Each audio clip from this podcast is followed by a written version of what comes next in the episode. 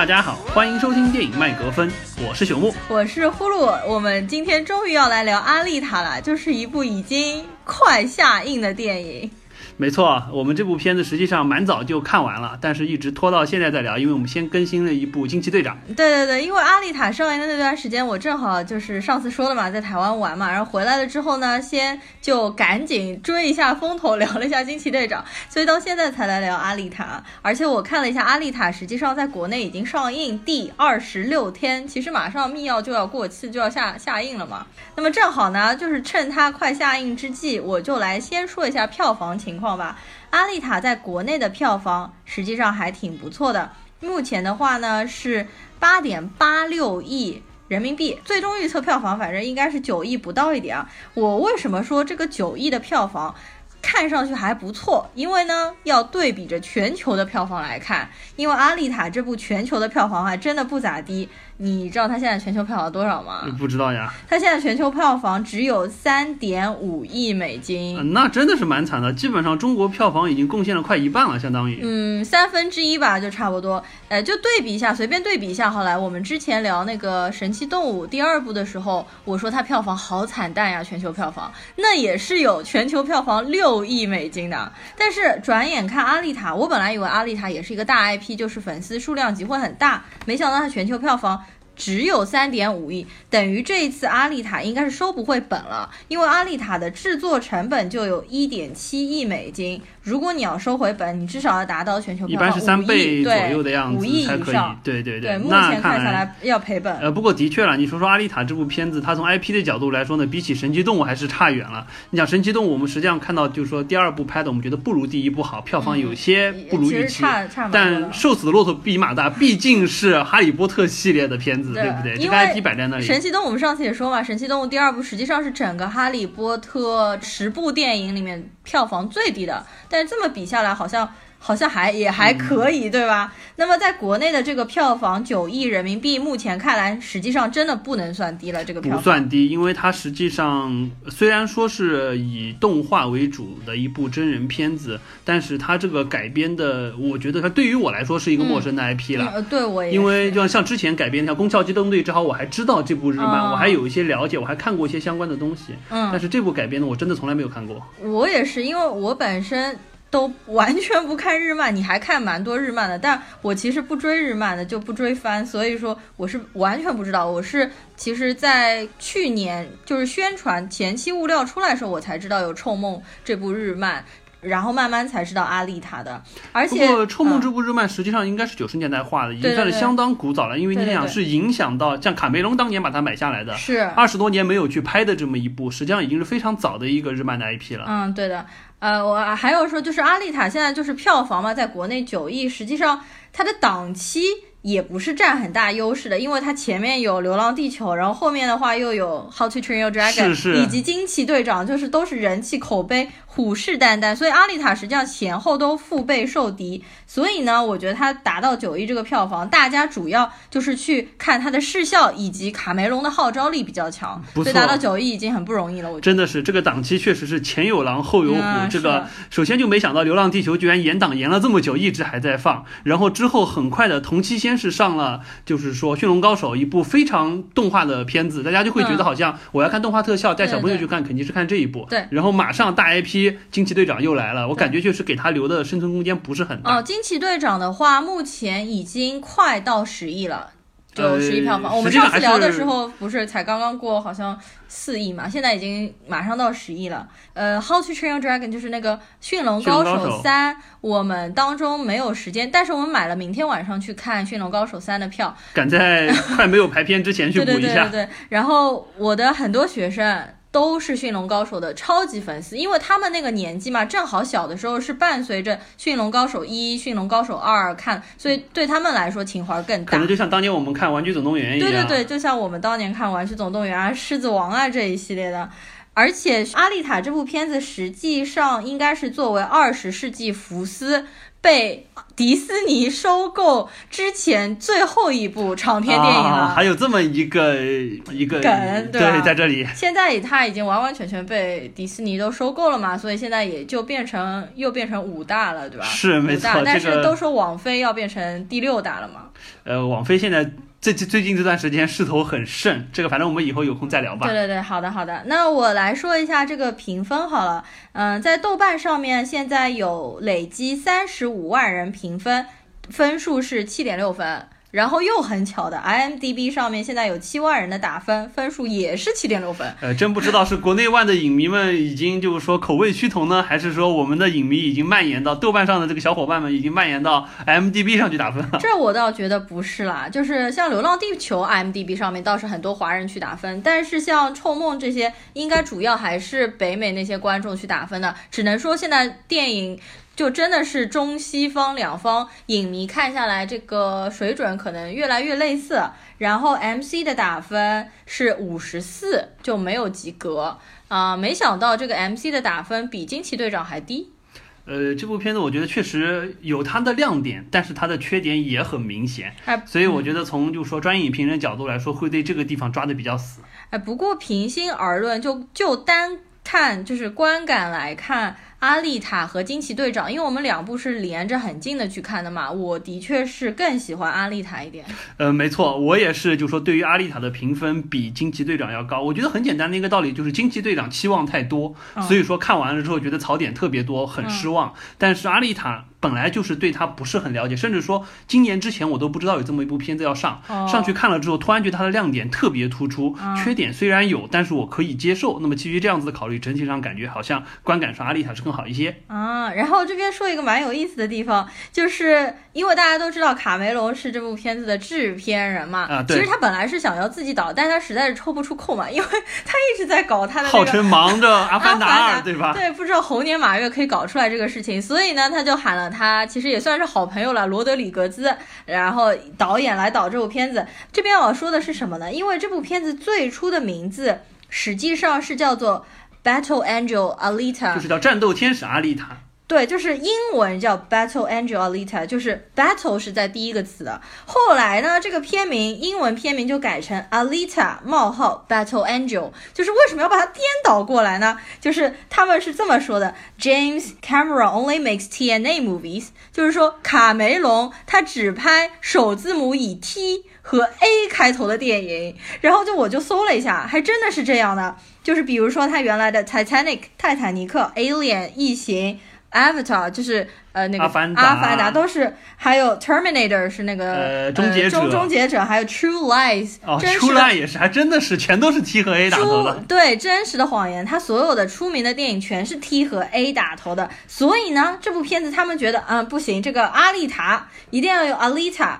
A 放在前面冒号之后再写 Battle Angel，好吧，符合他一贯的这个口味吧。我也不知道这个是不知道这个是真的有这么一个纠结，就像哎不清楚啊，是真的，也有可能有可能他真的有这个感觉了，就像当年金庸写飞雪连天射白鹿，笑书神侠倚碧鸳一样，一定要有这么一个藏头的东西。啊，我没有看过金庸的小说啊，你居然没有？好吧，就是金庸他的十四部小说，除去《越女剑》那一部，他写了十四部长篇武侠小说，然后把每一部小说的第一个字连起来，刚好是一句诗，是“飞雪连天射白鹿，笑书神侠倚碧鸳”。就是他写的，实际上他写到一定程度的时候，他就开始去规划他后来想要写的这些东西啊。对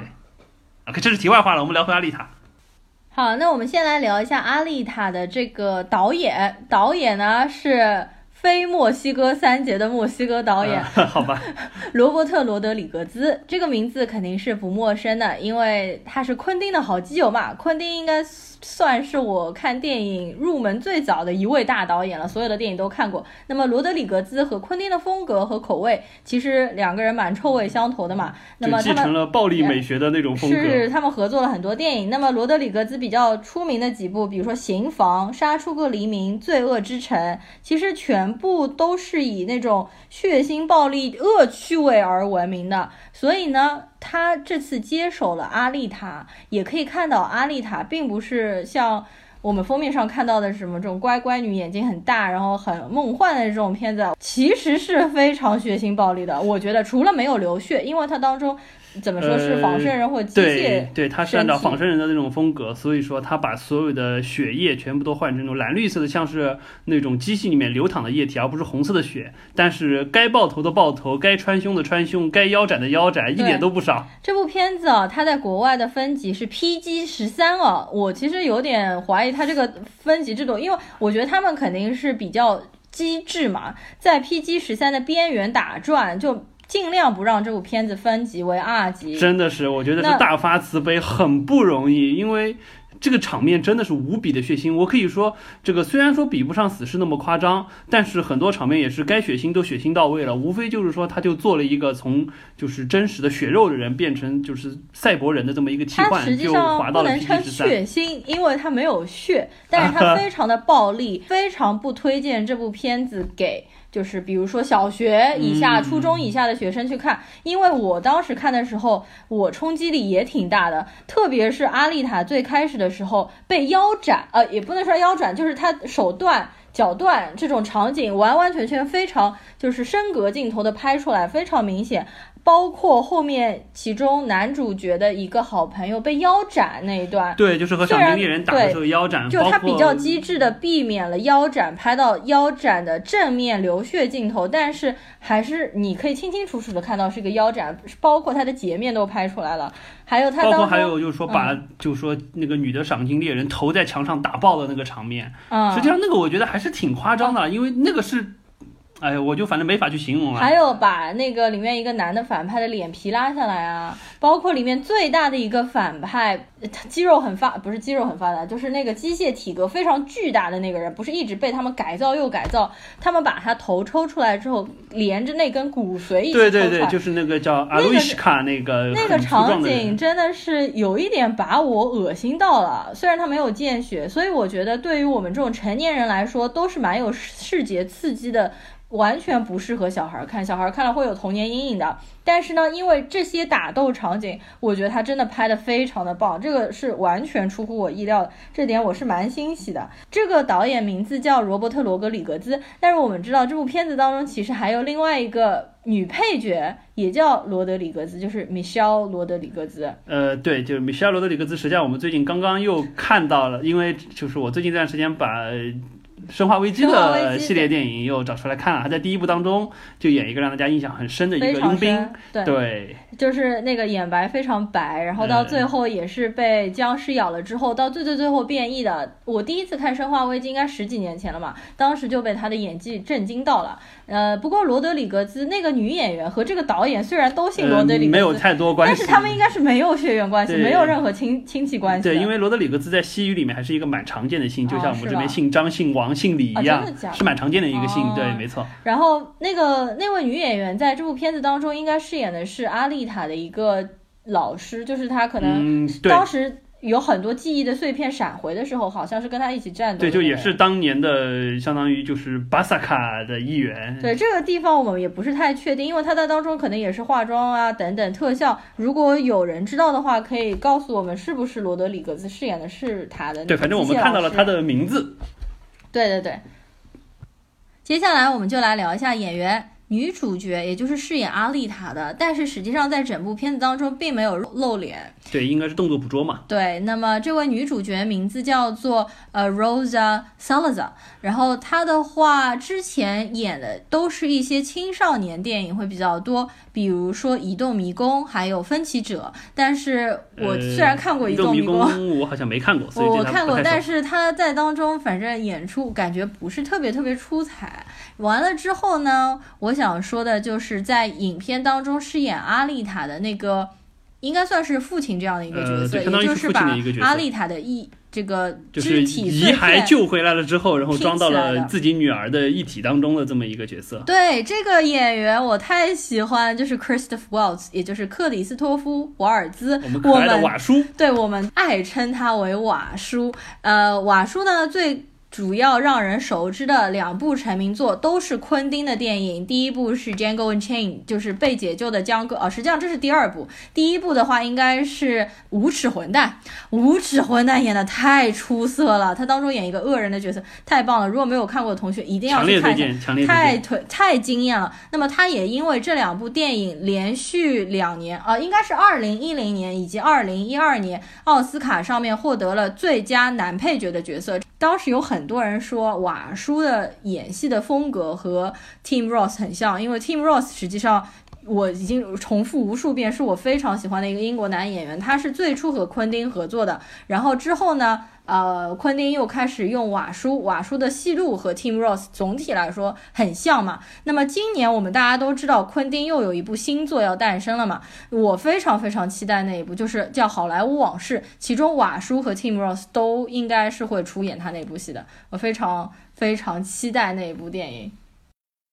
接下来这一位呢，又是频频在我们近两期节目出现的马赫沙拉阿里。没错，又是一个奥斯卡最佳男配。对，而且他也是在奥斯卡上面得了两次最佳男配嘛，一次是《月光男孩》，一次就是《绿皮书》。我们上两次奥斯卡的时候，其实都一直讲到他，还是挺巧的。对，马赫沙拉里在这部片子演的是 Victor。也就是说，是钢铁城当中，相当于是一个当权者，但实际上也不过就是上层的一个在钢铁城中的傀儡。对，他是相当于是掌管着这边的，相当于是那个 fighting ball 还是什么的那个游戏的球什么的。对的一个一个一个主控人，然后也是有着和上层的一个沟通的渠道。当然，我们知道最后他也是惨死在阿丽塔的手下。哎，可是他虽然作为一个主管，可是他感觉一直被楼上的不是楼上，就是他们那个上面萨冷城对萨冷城的萨冷城的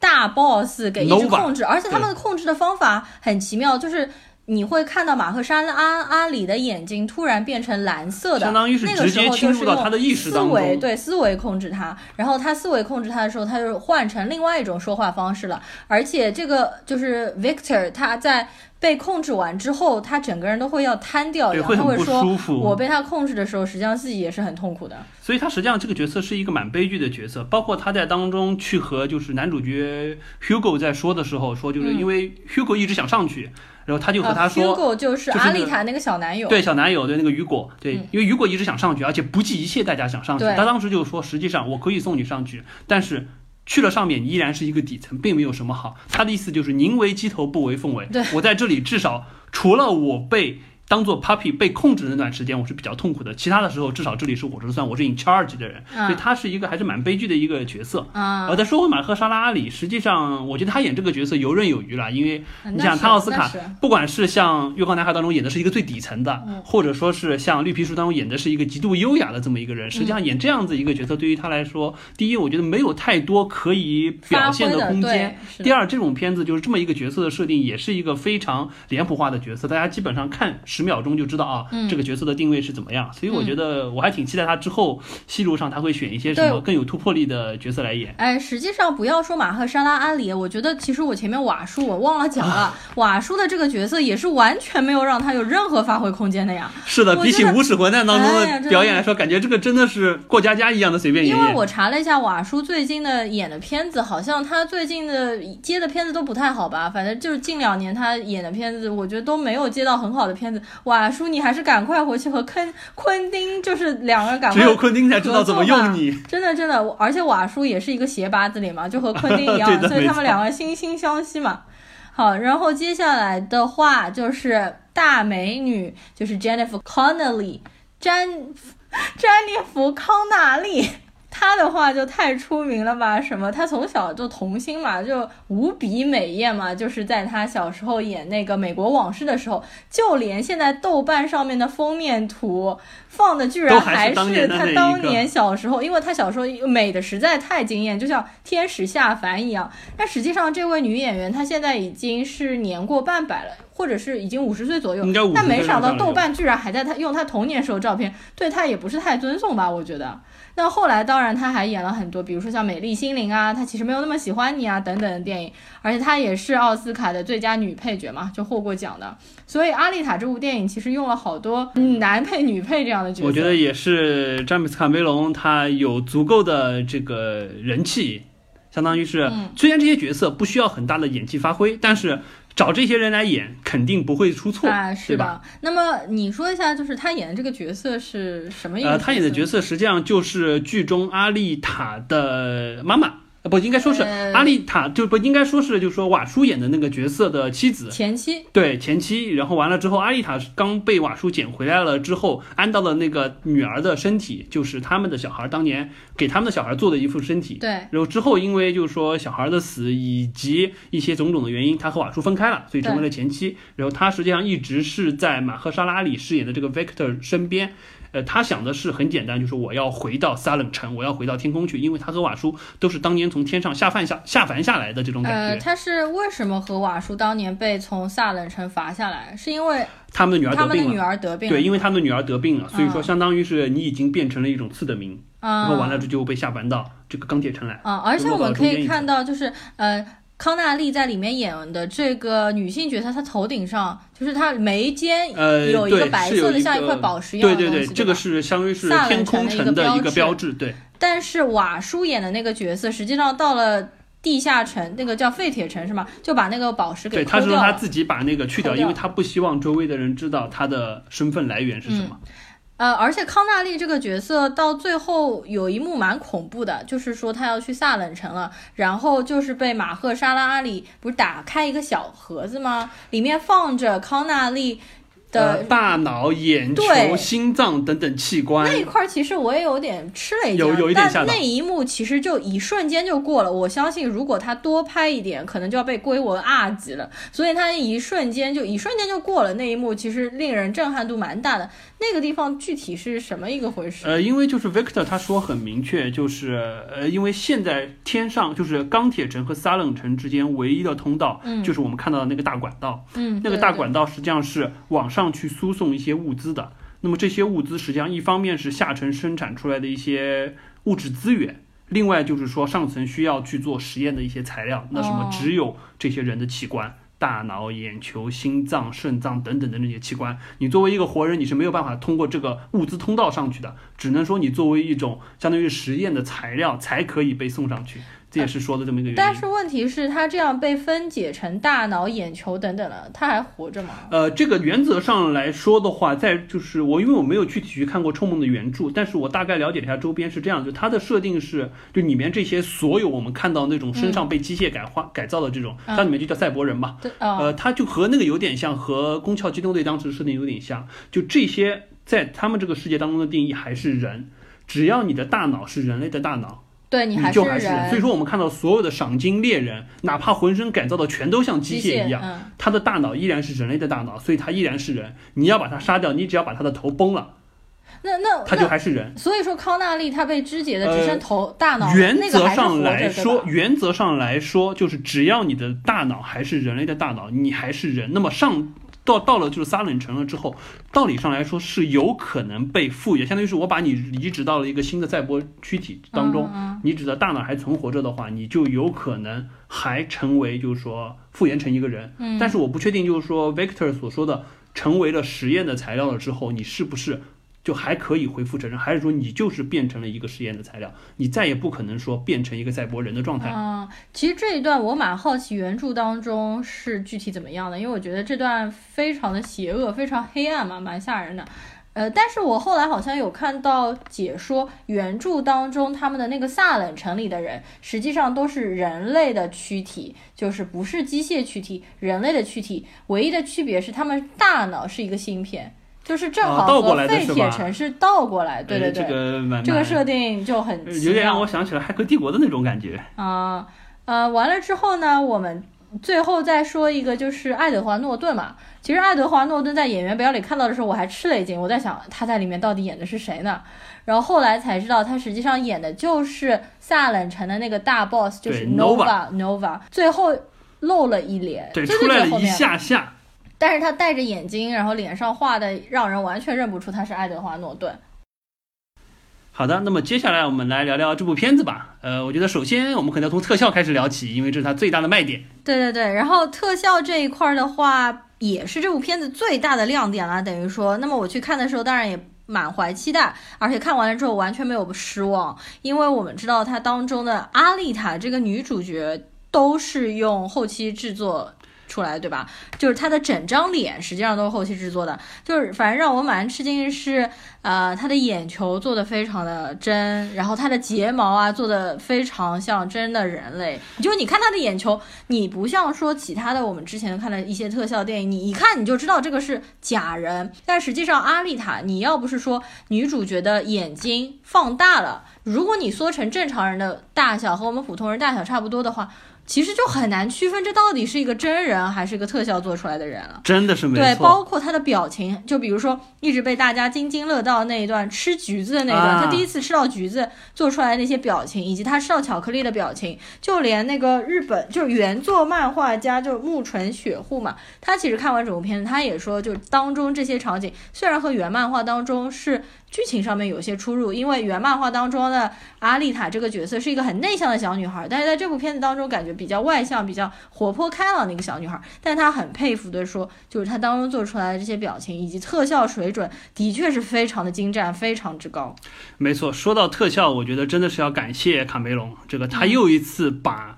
一个我们就是说叹为观止的特效带入了电影工业界，不管是像当年的《阿凡达》也好，嗯，这个包括我们，因为我这这部片子我们知道实际上是维塔工作室来承办的特效，确实维塔工作室实际上就当年做《阿凡达》，包括《指环王》也是他们做的，就属于顶尖和工业光魔一样，顶尖的特效工作室。确实，在阿丽塔的塑造上，要不是卡梅隆当时就说坚持说我就是要把他的眼睛保留，甚至说要比原来的就最早。第一版做出来的特效还要再大一点，所以说是把它的眼白部分缩小了，显得眼球更加大，有一种就是异乎常人的比例。对，在电影的过程当中，尤其是一些群戏的镜头看的时候，真的不觉得它是一个特效做出来的，对对对，特别特别的真实。而且我后来也查了一下，就是说维塔工作室做这个阿丽塔特效的时候，真的是就叹为观止的数字。比如说阿丽塔，她的头上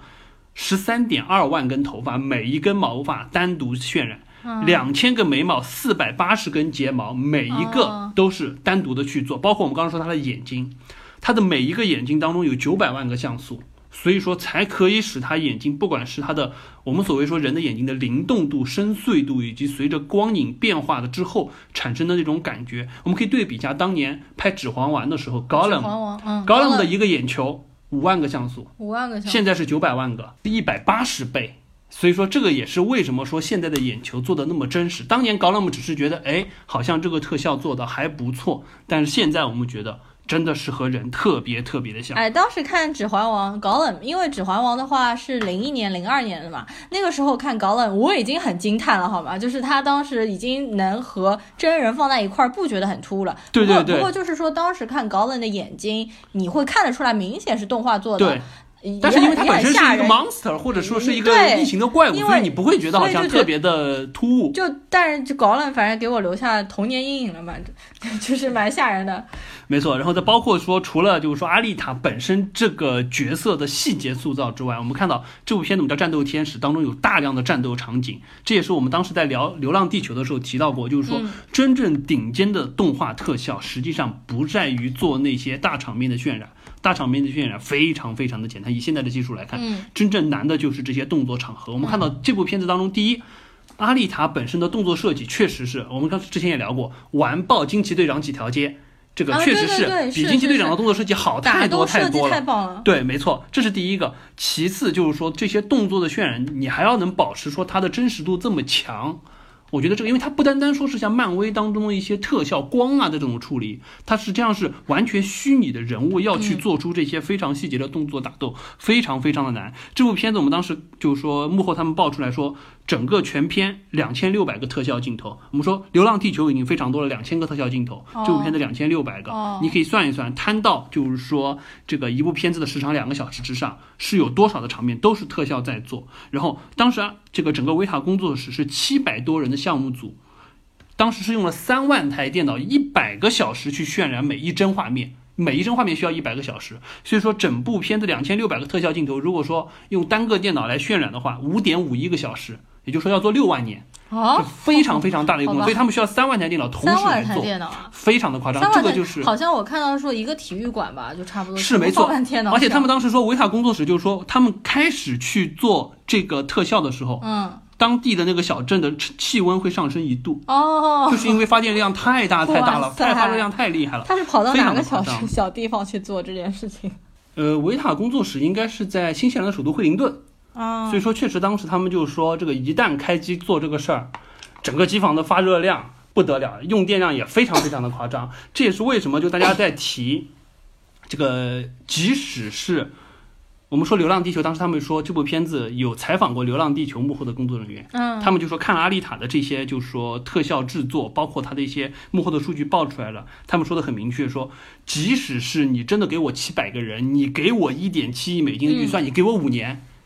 我们依然做不出这个片子。嗯，为什么？不单单说是这个。电脑的数量、技术的成本和人的问题，更关键的是这些特效渲染。我们说每一帧需要一百个小时的渲染，这个不是说是一个简单的工作量，更是基于好莱坞整个特效制作，它是有一个非常大的特效素材库。就比如说阿丽塔脸上，它比如说我们说两百个眉毛，每一个眉毛实际上是呃两两千个眉毛。两千根眉毛，每每一根眉毛实际上它是有种了一个毛囊在下面去做渲染，包括随着风的摆动，它的眉毛是会摆动的。这些东西它是需要每一个像素去做贴图的。这个贴图，好莱坞是有一整套的贴图库的，也就是说你是可以去它这里面调用相应的资源。如果到中国来做，不好意思，你要全部从头来，因为你没有任何的数据库。就像我们说，问我是做药的嘛，我们就会说，中国做药这个事儿，你比国外来说，你可能差的不单单说是我的设备、我的技术、我的人才，更关键的是你的一些技术积累。就比如说，国外可能我们说小分子化合物，它是有一个几十万甚至上百万的化合物的库，中国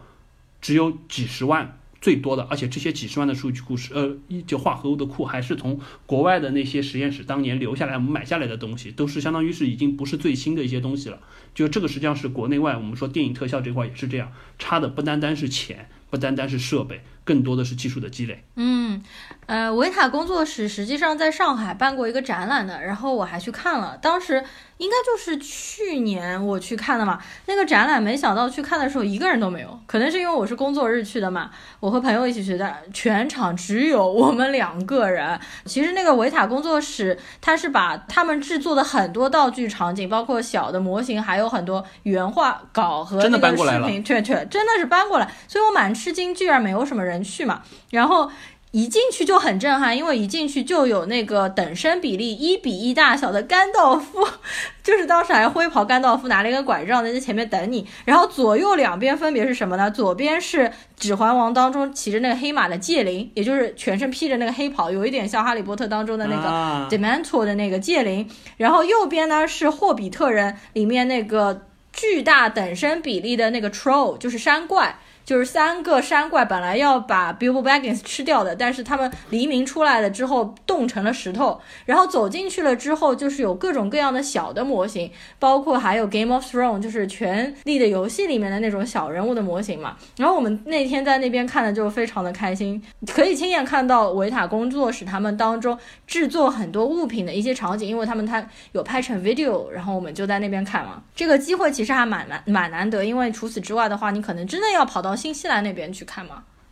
所以说啊，我觉得这部片的整体的特效啊，我觉得真的是多亏了维塔工作室，多亏了詹姆斯卡梅隆给我们。哎，从我的感觉就觉得是，就像当年二零零一年的时候《指环王》，就像二零零九年的《阿凡达》一样，实际上是就是是我们这样说，是同时代碾压级的特效。是在同类型的片子当中你所看不到的，知道哦，嗯，原来现在的电影工业艺术已经可以把特效做到这么一个级别，嗯，我们知道实际上《指环王》了之后，大量的特效镜头就被引用到了好莱坞的电影当中，包括《阿凡达》，我们也说实际上开启了这个三 D 的电影。当然，三 D 电影我们现在褒贬不一，但是至少那个时代的特效让我们意识到，哦，原来可以通过这种方式去欣赏电影。现在这部片子就让我们知道。特效真的可以做的和真人一模一样，那么未来是不是可能新的一波特效电影就会细分出这么一个领域，大家就开始往这个方向去发展？没错，那么相比较这么如此令人惊叹的。特效啊，我们来说一下，就感觉比较孱弱一点的剧情。对，就是有点拖后腿的剧情，让我们看完了之后觉得有一点点不舒服，觉得缺了点什么。其实也没有这个剧情硬伤，也没有太大硬伤，只是觉得这个故事好像是比较老套，对吧？对对。然后当中又有一些情节发生的，反正蛮突兀的。因为我们聊已经过了蛮久，我有点记不清楚了。但是我记得当时好像让我觉得蛮突兀的情节是阿丽塔那个男朋友不是 Hugo 吗？然后 Hugo 他一开始不是专门打劫那一些机械人，把他们的义肢拆下来卖啊什么。突然之间，他就突然有一天转变了，就醒悟了，对吧？就醒悟了，说：“哎，我跟你讲，我再也不干这件事情了，我要跳出去了。”就跟他的黑人小伙伴说。他他有一段，就到他到他的房间里，把掏心给他看了那一段了之后，他就突然醒悟过来，感觉好像就之前拆人零件卖这事儿好像不太道德，对不对？哎呀，那一段特别伪光正，反正就感觉整个人设都改变了呀。然后那段之后，就他的那个小黑哥朋友就被腰斩了。是的，没错。我觉得剧情怎么说呢？我觉得两个缺憾吧。第一个缺憾就是它的背景铺陈实际上没有达到我们设想的好，因为呃，就首先日漫改编的东西，呃，日本的对于这种赛博的漫画，实际上都是就像《宫桥机动队》一样，都会有一个比较大、比较深的背景，尤其是这个片呃这个日漫出来的时间和。宫桥机动有点类似，就是九十年代的时候，那个时候正好是日本经济危机破灭的时候，所以说会有一大波的日本漫画家会去思考这方面，尤其是对于像这部片子，它的背景铺陈实际上是一个典型的，就是在赛博时代下社会分层。我们知道天上的撒冷城，中间的这个钢铁城，包括这个阿鲁西克塔和他们打的时候打到了地下，还说下面实际上还有更更大的一个更广阔、更肮脏的垃圾场一样的地方，他就是在那里出生的。谁？就是那个身体很粗壮的那个被改造的那个阿鲁西卡塔，对，他就他就他会有说到这个东西，就背景当中实际上是有这个设定的，但是在这部片子当中，实际上对于背景的铺陈，我觉得略显孱弱，或者说是没有点到位，让人觉得就当然这部片子本身规划来说是要拍三部曲的，嗯，所以说整个世界观的构建或者说是还原可能会放到后两部，尤其是第二部整体的展开。第一部可能就是说告诉你，哎，有这么一个阿丽塔的这么一个角色，然后钢铁城发生了哪些事情，然后大概的一些基本的情况是怎么样。第二部再把整个世界宏大的展开，就有点像是饥饿游戏那个感觉一样。但实际上的情况是让我们觉得说的太少了，至少对我来说觉得说的太少一点。说的太少的点在于哪里？就是拍到后来我们就感觉，尤其是当中一整段在说阿丽塔和她小男朋友的事情，就像是一个。科幻版的《我的机器女友》的感觉啊，就感觉不像是一部科幻片，因为科幻片你，尤其是这种科幻片，你应该把世界观拉大一点，先让人感觉到有一个巨大的场景，然后再去说这个大的场景当中的一些设细节的设定以及人物的一些性格的塑造。人物的塑造我们就不说了，确实有一些地方，就像刚才呼噜也说到，这个他的小男友 Hugo 这个心态的转变太过突然。我不知道是剪掉了太多的镜头没有放进来呢，还是怎么样？确实是感觉很奇怪。但是关键，我觉得首先世界的设定上有点少，少到了什么程度啊？我觉得最简单的一个例子，我们刚才也说，这个世界实际上是三层设定，上中下，相当于是呃上等人，然后挣扎在钢铁城当中的普通百姓，还有更更底层的垃圾堆当中的那些人。但是对于这三个世界的设定，尤其是上层世界的设定太少太少。我们看到整个三人城就是。漂浮在钢铁城当中的一个，相当于是一个飞空城一样。嗯，这个飞空城当中没有任何的描述，只有最后我们说 Nova 出现了一个场景，而且好像它是可以一直的监视在下面。但是上层到底有什么好，完全没有描述。这个东西可能就是一个谜团吧？它可能就是要放到后面才会告诉你。但是这边就会有一个很尴尬的点在什么？我们还说回到小男主角雨果，雨果他是有一个非常强的动力，一直要上去。但是问题是。上层世界到底有什么好？他并没有详细的阐述，这样会让我们有一个什么感觉啊？就是你作为在中层世界活的实际上还可以的一个人，他并不是活得很惨。嗯，虽然说他干的事儿有有一点灰色地带的勾当，但是他过得不算太惨。你拼了命的要上去上层世界，你从何得知特别好奇啊？上面告盖了一个东西。但是问题在于什么？就是他。拼尽老命，并且他在知道明知不可为，还要强行沿着那个管道往上爬的这个动机，很难让观众产生情感共鸣，这是非常尴尬的一点。我们可以对比一下，就是说，呃，我举举两个类似的例子好了，一个比如说之前有部美剧叫《副本》，当时这个对，好像也是 Netflix 拍的。哦，我知道，就是那个封面是人像鸡一样的被封在那个。对对对，没错，就 Altered Carbon，也叫也叫碳变，碳元素的碳变。那里面设定就很清楚，它也是一个未来时代的设定，就是相当于是它很描很好的描述了富人生活是什么样的情况，嗯，然后普通的百姓生活是什么样的情况，因为很简单。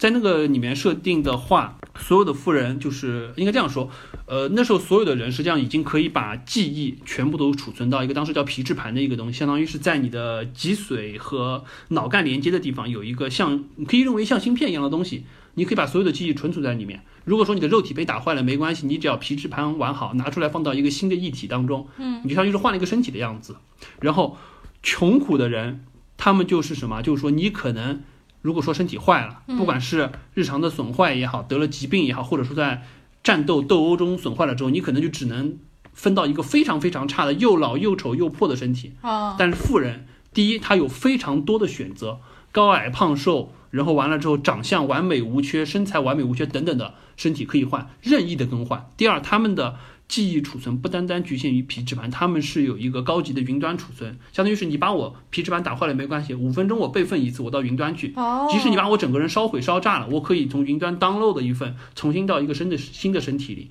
并且富人和穷人之间生活方式完全不一样，就一个是典型的底层的生活，脏乱差，一个是光鲜亮丽的生活，它会有一个很好的这么一个对比，你就会明白啊，为什么那些挣扎在底层的人拼了老命要成为上层的人。包括我再举个例子，像，呃，就是《北京折叠》那部科幻小说，就是我们说得了那个对继对继这个刘慈欣之后又一个得了雨果奖的郝景芳的一部短篇的小说，实际上说的也是这样的，就是说那个时候也是未来设定，北京当时也是分成了上层、中层、下层，然后说下层底层的一个一个一个一个一个一个老父亲叫老刀，他为了为了给女儿攒学费还是什么，然后他就是冒险要穿越中层到上层去送一封信。然后他就见识到了在中层、在上层的人生活是怎么样的，包括上层的人也有上层的辛酸，然后中层的人也有中层的拼搏，底层的人也有底层自由的一面。他就很好的展示出了每一层世界当中，哎，大概世界观是怎么样。所以你会理解底层的人心态是怎么样，中层的人心态是怎么样，高层的人心态是怎么样，他们也有什么不好的地方。但是这部片子当中，所有的视角都集中在钢铁城当中。上层哪里好，完全没有说，甚至连画面都没有给我们看到，就感觉是一个孤独的老科学家在在那边戴着一副眼镜，闲来无聊，天天看着中间那一层的人，钢铁人在干什么事儿，对不对？底层也没有太多的叙述，除了环境差一点，也没有说到什么东西，所以说我觉得这个事就特别尴尬的一点。我觉得这个应该是在漫画当中有得到了比较丰富的体现，但是在电影当中，可能如果它拍成三部曲，比如说在第二部、第三部当中有展现，你知道第二部、第三部它什么时候有？呃，我还真不太清楚。但是这个东西感觉是卡梅隆的，又不知道猴年马月才对呀，而且这部片子目前看来，这个可能不太能回本的样子。是的，不知道他之后要到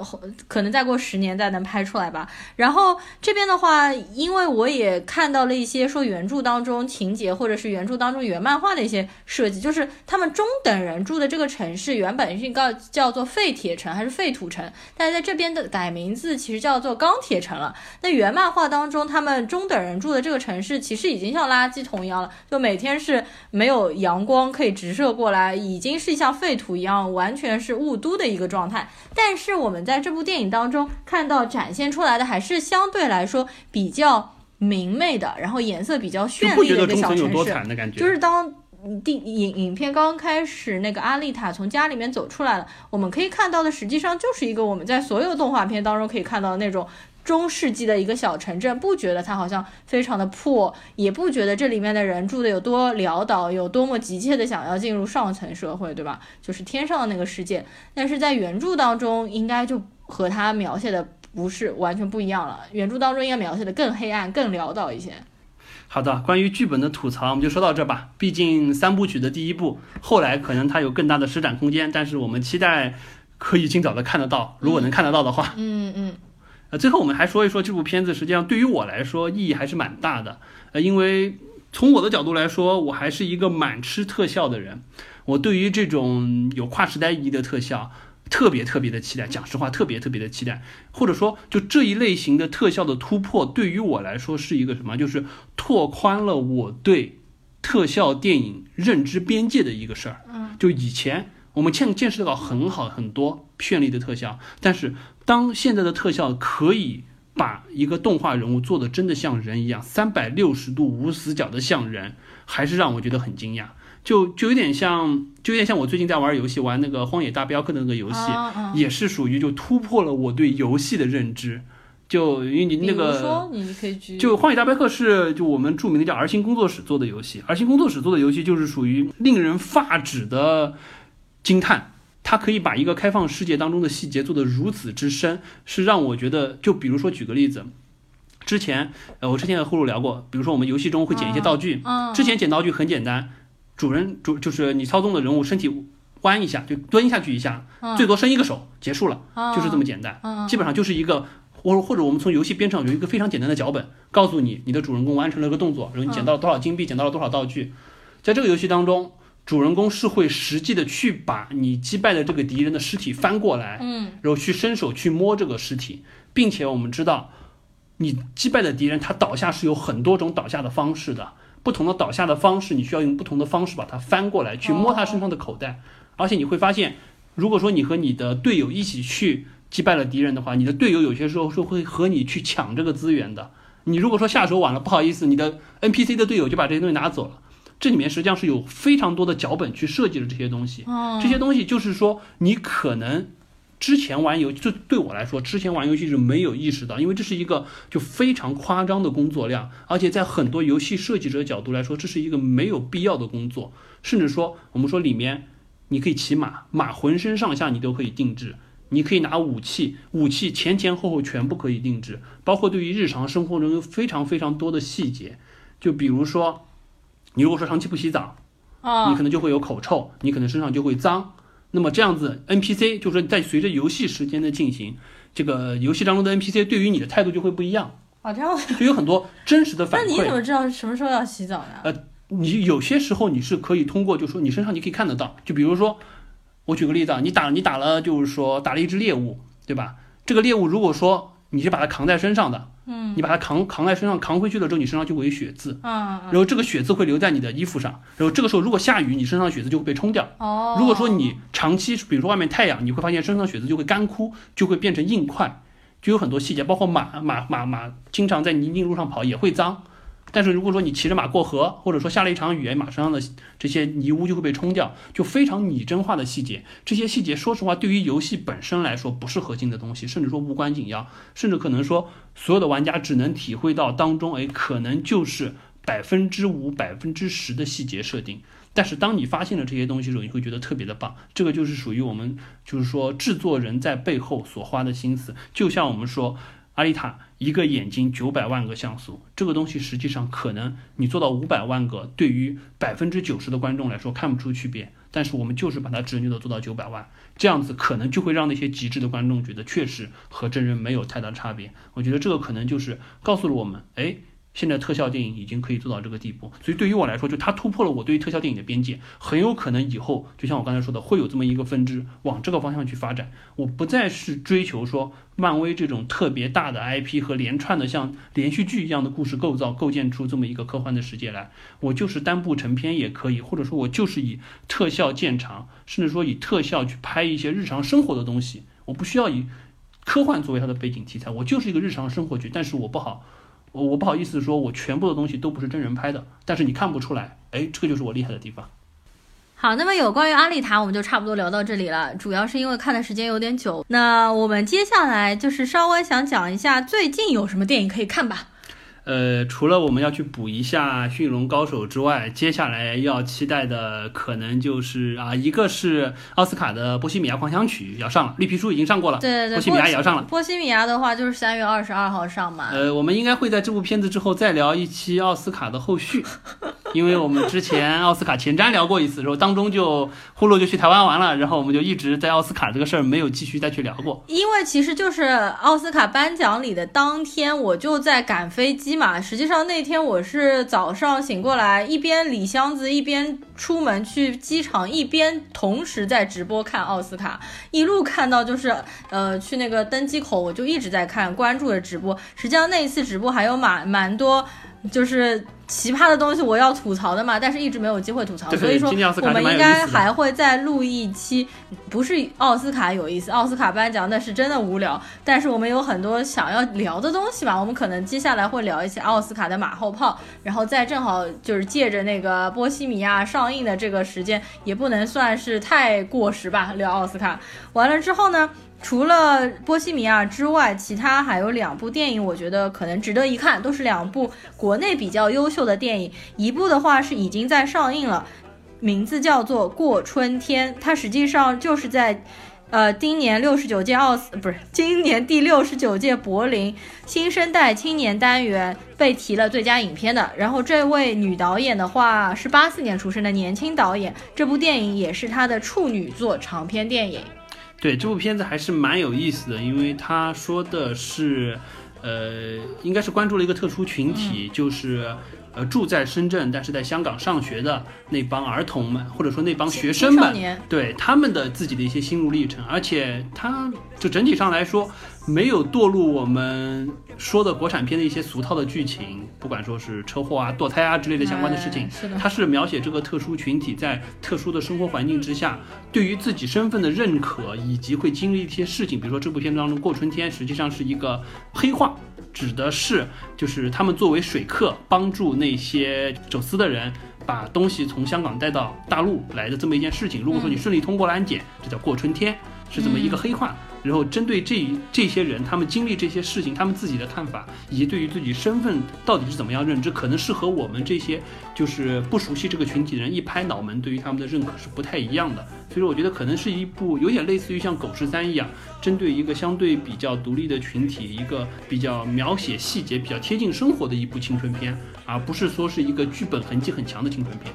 另外一部呢，就是也是在六十九届柏林电影节上面获得了最佳男女主的《地久天长》。那这部片子的导演王小帅也是提名了柏林电影节金熊奖的最佳导演提名。这部片子也是在三月二十二号即将要上映了，片长就比较长嘛，三个小时，将近三个小时，就是人类膀胱的极限嘛。我觉得这部片子其实我蛮想跟我的父母一起去看的。呃，的确啊，还有这两部国产片，我们可以期待一下。嗯嗯。好的，那么我们今天就到这边结束。其实我刚刚聊的时候，我们家那个世元兽又是惯例，聊到了十二点之后，我们的世元兽开始躁动不安了。然后他刚刚一直在我的电脑旁边徘徊，我刚刚其实聊的时候就一直在撸他，所以聊的有点心不在焉的。然后我们现在，那么这期节目就到这边吧。喜欢的小伙伴请给我们留言和点赞，大家拜拜。